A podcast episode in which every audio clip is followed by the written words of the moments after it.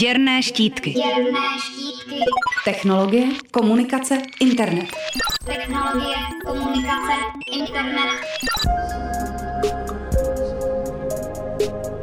Facebook má s nevhodným obsahem problém už dlouho.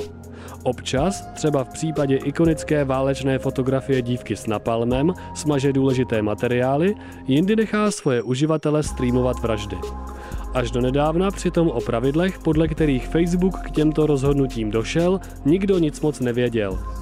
Teď se ale díky Guardianu z prezentací pro moderátory obsahu dozvídáme, že komentář někdo toho Trumpa už zastřelte je nepřijatelný, ale věta doufám, že tě někdo zabije je v pořádku. Fotografie a videa, které zobrazují násilí na zvířatech nebo dětech, jsou povolené, pokud je nedoprovází oslavný nebo sadistický titulek. Dokumenty také například velmi detailně vyjmenovávají nepřijatelné způsoby zobrazení sexuality a nahoty a poskytují návod pro posuzování obsahu týkajícího se teroristů. Facebook se nachází v nepříjemné pozici. Kvůli obratu z reklamy chce co nejvíc upoutat pozornost svých uživatelů, zároveň ale musí svůj obsah spravovat tak, aby byli ochotni se vracet. Zásadním problémem je jeho velikost. Stanovit jednotná a funkční pravidla pro síť, kterou používá přes 2 miliardy lidí, je kvůli rozmanitosti kulturních kontextů skoro nemožné. Mark Zuckerberg ve svém nedávném manifestu nastínil možnost zavedení regionálních filtrů nastavených podle hodnot dané kultury. Pokyny ve výše zmíněných dokumentech alespoň berou ohled na zákonné úpravy v konkrétních zemích. Týká se to především popírání holokaustu, které je třeba v Německu nebo Turecku nezákonné. Dost možná zajímavější než obsah samotných dokumentů je situace, ve které byly zveřejněny.